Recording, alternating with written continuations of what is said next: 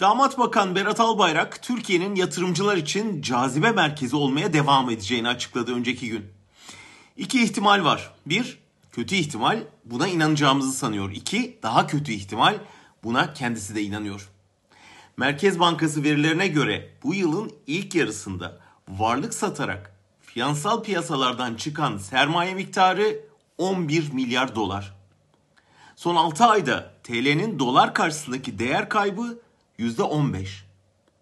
Borsa İstanbul'daki yabancı payı 16 yıl sonra ilk kez %50'nin altına düştü. Geçen ay İsveçli ortak Turkcell'den hisselerini satarak ayrıldı. Bu ay Alman Volkswagen Türkiye'de yapmayı planladığı 1 milyar euroluk yatırımı iptal etti. Bir yabancı yatırım yöneticisi daha geçen hafta Wall Street Journal'a yabancıların Türkiye'den çıkışı eşi benzeri görülmemiş düzeyde dedi.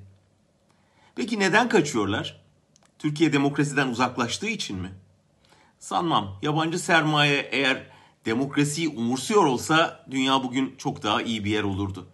Ama yabancılar Merkez Bankası'nın bağımsızlığı elinden alındıktan sonra Devlet İstatistik Enstitüsü'nün de iktidarın emrine girdiğinin ve verilerle oynadığının farkındalar.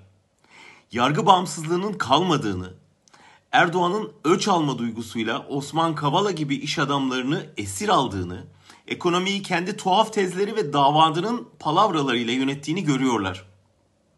Bütün kararların onun iki dudağı arasına hapsolduğunun bilincindeler.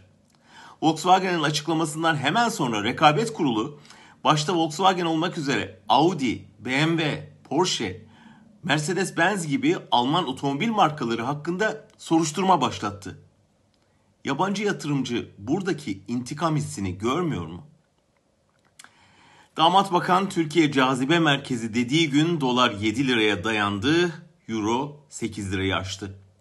Gerçek şu, yabancı yatırım iktidarla birlikte düşüşe geçti. Bir dönem birbirlerini var eden bu ikili şimdi dövüşerek birbirlerini aşağı çekiyorlar.